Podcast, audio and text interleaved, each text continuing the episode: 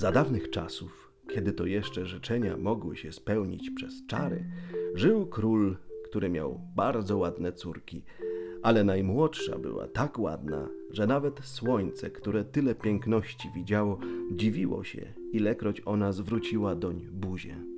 Nieopodal królewskiego zamku leżał wielki, ciemny las, a w lesie pod starą lipą była studnia.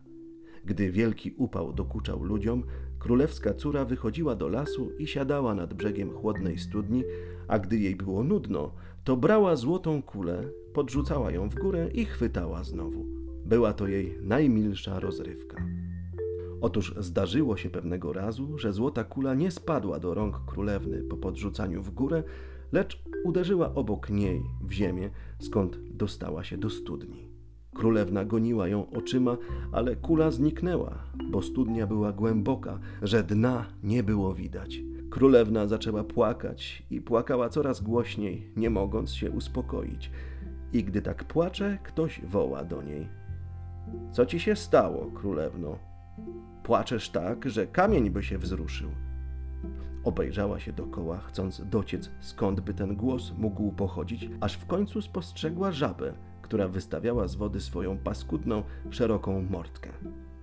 Ach, to ty, stara wodochlapko, rzekła. Płaczę, bo mi złota kula wpadła do studni. Uspokój się, odparła żaba. Mam na to radę.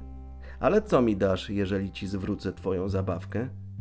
A co chcesz, kochana żabo? spytała królewna. Mam suknie, perły, kamienie, a wreszcie moją złotą koronę dać ci mogę. Żaba zaś na to. Ani sukien, ani kamieni, ani twojej korony nie żądam. Ale jeśli mi przyrzekniesz, że będziesz dla mnie dobrą, jeżeli zrobisz mnie towarzyszką swoich zabaw, przyjaciółką, jeżeli będę mogła razem z tobą siadywać przy twoim stoliczku, jadać z twego złotego talerzyka i pijać z twego kubeczka i sypiać w twoim łóżeczku, to zejdę do wody i przyniosę ci twoją kulę. I owszem, odparła królewna, przyrzekam ci wszystko, co sobie życzysz, byleś tylko odniosła mi kulę. Mówiąc to, myślała jednak, co tam baje taka głupia żaba, wszak ona siedzi w wodzie, przy takich jak sama, kwacze tylko i nie może być towarzyszką człowieka. Żaba po uzyskaniu zgody królewny zanurzyła się w wodzie i po niejakiej chwili ukazała się z powrotem, niosąc w pyszczku kulę, którą rzuciła na trawę. Królewna była wielce uradowana, odzyskawszy zgubę. Podniosła kulę i pobiegła do zamku. Czekaj no, czekaj, zawołała żaba. Ja nie mogę latać tak prędko jak ty. Weź mnie ze sobą. Ale nic nie pomogło, że zaczęła na cały głos kwakać. Królewna, nie zwracając na to uwagi, śpieszyła do domu i wkrótce potem żaba wyszła jej z pamięci. Nazajutrz, gdy królewna z królem i ze świtą zasiadła do stołu i jadła ze złotego talerzyka, coś klap, klap, klap, klap ślizga się po marmurowych schodach zamku. Była to żaba, która dowlókłszy się do drzwi, zastukała i woła: Najmłodsza królewno, otwórz mi! Królewna pobiegła, ażeby się przekonać, kto to być może, a gdy drzwi otworzyła, spostrzegła żabę. Trzasnęła tedy drzwiami, zasiadła znowu do stołu i trwoga ją zdjęła. Król zauważył, że serce mocno jej bije i pyta: Moje dziecko, czego ty się tak boisz? Czy jaki olbrzym stoi pode drzwiami i chce cię porwać? Ach nie, odparła, to wcale nie olbrzym, lecz obrzydliwa żaba. Czegoż ta żaba od ciebie chce? Ach, kochany ojcze, gdy wczoraj siedziałam w lesie przy studni, moja złota kula wpadła mi do wody, a że zaczęłam płakać, więc żaba wyciągnęła mi ją, domagając się nagrody. Wtedy przyrzekłam jej, że stanie się moją towarzyszką, bo nigdy nie przypuszczałam, że żaba może z wody ją wydobyć. Otóż ona teraz stoi za drzwiami i chce wejść do mnie. Żaba stuknęła we drzwi po raz drugi i rzecze: Najmłodsza królewno, otwórz drzwi. Nie wiesz, coś wczoraj przyrzekła mi? Przy studni w lesie, piękna królewno, ejże królewno, pamiętasz pewno, więc otwórz mi. A na to rzecze król. Coś przyrzekła, tego dotrzymać musisz. Idź i otwórz żabie. Poszła i otworzyła drzwi, a żaba klap, klap, tuż przy jej nogach dotknęła się do jej krzesła, stanęła tam i woła: Podnieś mnie do siebie. Królewna wahała się, ale król kazał jej to zrobić. Żaba wskoczyła z krzesła na stół i rzekła: Teraz przynieś mi swój złoty talerzyk. Będziemy razem jedli. Królewna zrobiła to wprawdzie, ale wszyscy widzieli, że zrobiła niechętnie. Żaba jadła z apetytem, ale królewna nic prawie przełknąć nie mogła. Po chwili żaba rzekła: No, najadłam się. Odnieśże mnie do swojej komnatki i pościel mi swoje łóżeczko jedwabne, to się prześpimy.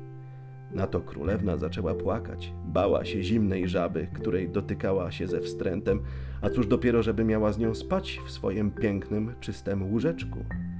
Ale król rozgniewał się i rzekł: Kto ci dopomógł w biedzie, tego nie można teraz lekceważyć sobie.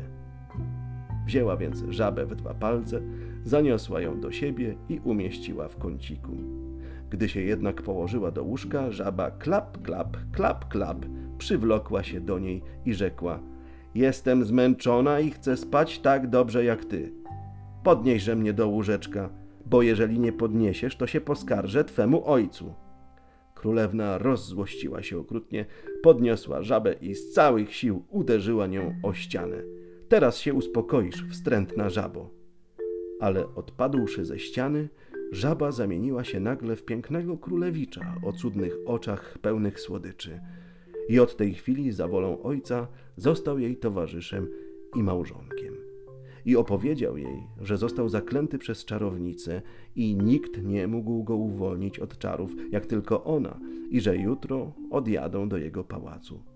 Potem zasnęli i nazajutrz, gdy słońce ich obudziło, zajechała kareta zaprzężona w ośm białych koni, które miały białe strusie pióra na głowach i złoty zaprząg. Z tyłu karety stał służący młodego króla, wierny Henryk. Wierny Henryk tak się zmartwił, gdy jego pan został zmieniony w żabę, że kazał sobie zakuć serce w trzy sztaby żelazne, ażeby mu nie pękło z bólu i rozpaczy ale kareta miała odwieźć młodego króla do jego państwa. Wierny Henryk stanął znowu z tyłu i cieszył się ogromnie. A gdy ujechali kawałek drogi, usłyszał syn królewski, że coś poza nim trzasło, jakby się coś złamało. Odwrócił się tedy i zawołał: Henryku, powóz łamie się. Panie, to nie powóz, nie, to żelazna obręcz królu w którą skułem serce z bólu, gdy przez ową wstrętną babę w studni żyłeś zmienion w żabę. Jeszcze raz i jeszcze raz trzaskało po drodze, a syn królewski ciągle myślał, że to powóz pęka, a to były żelazne obręcze. Gdy dojechali do pałacu, zatrąbiono z radości i wydawano huczne okrzyki.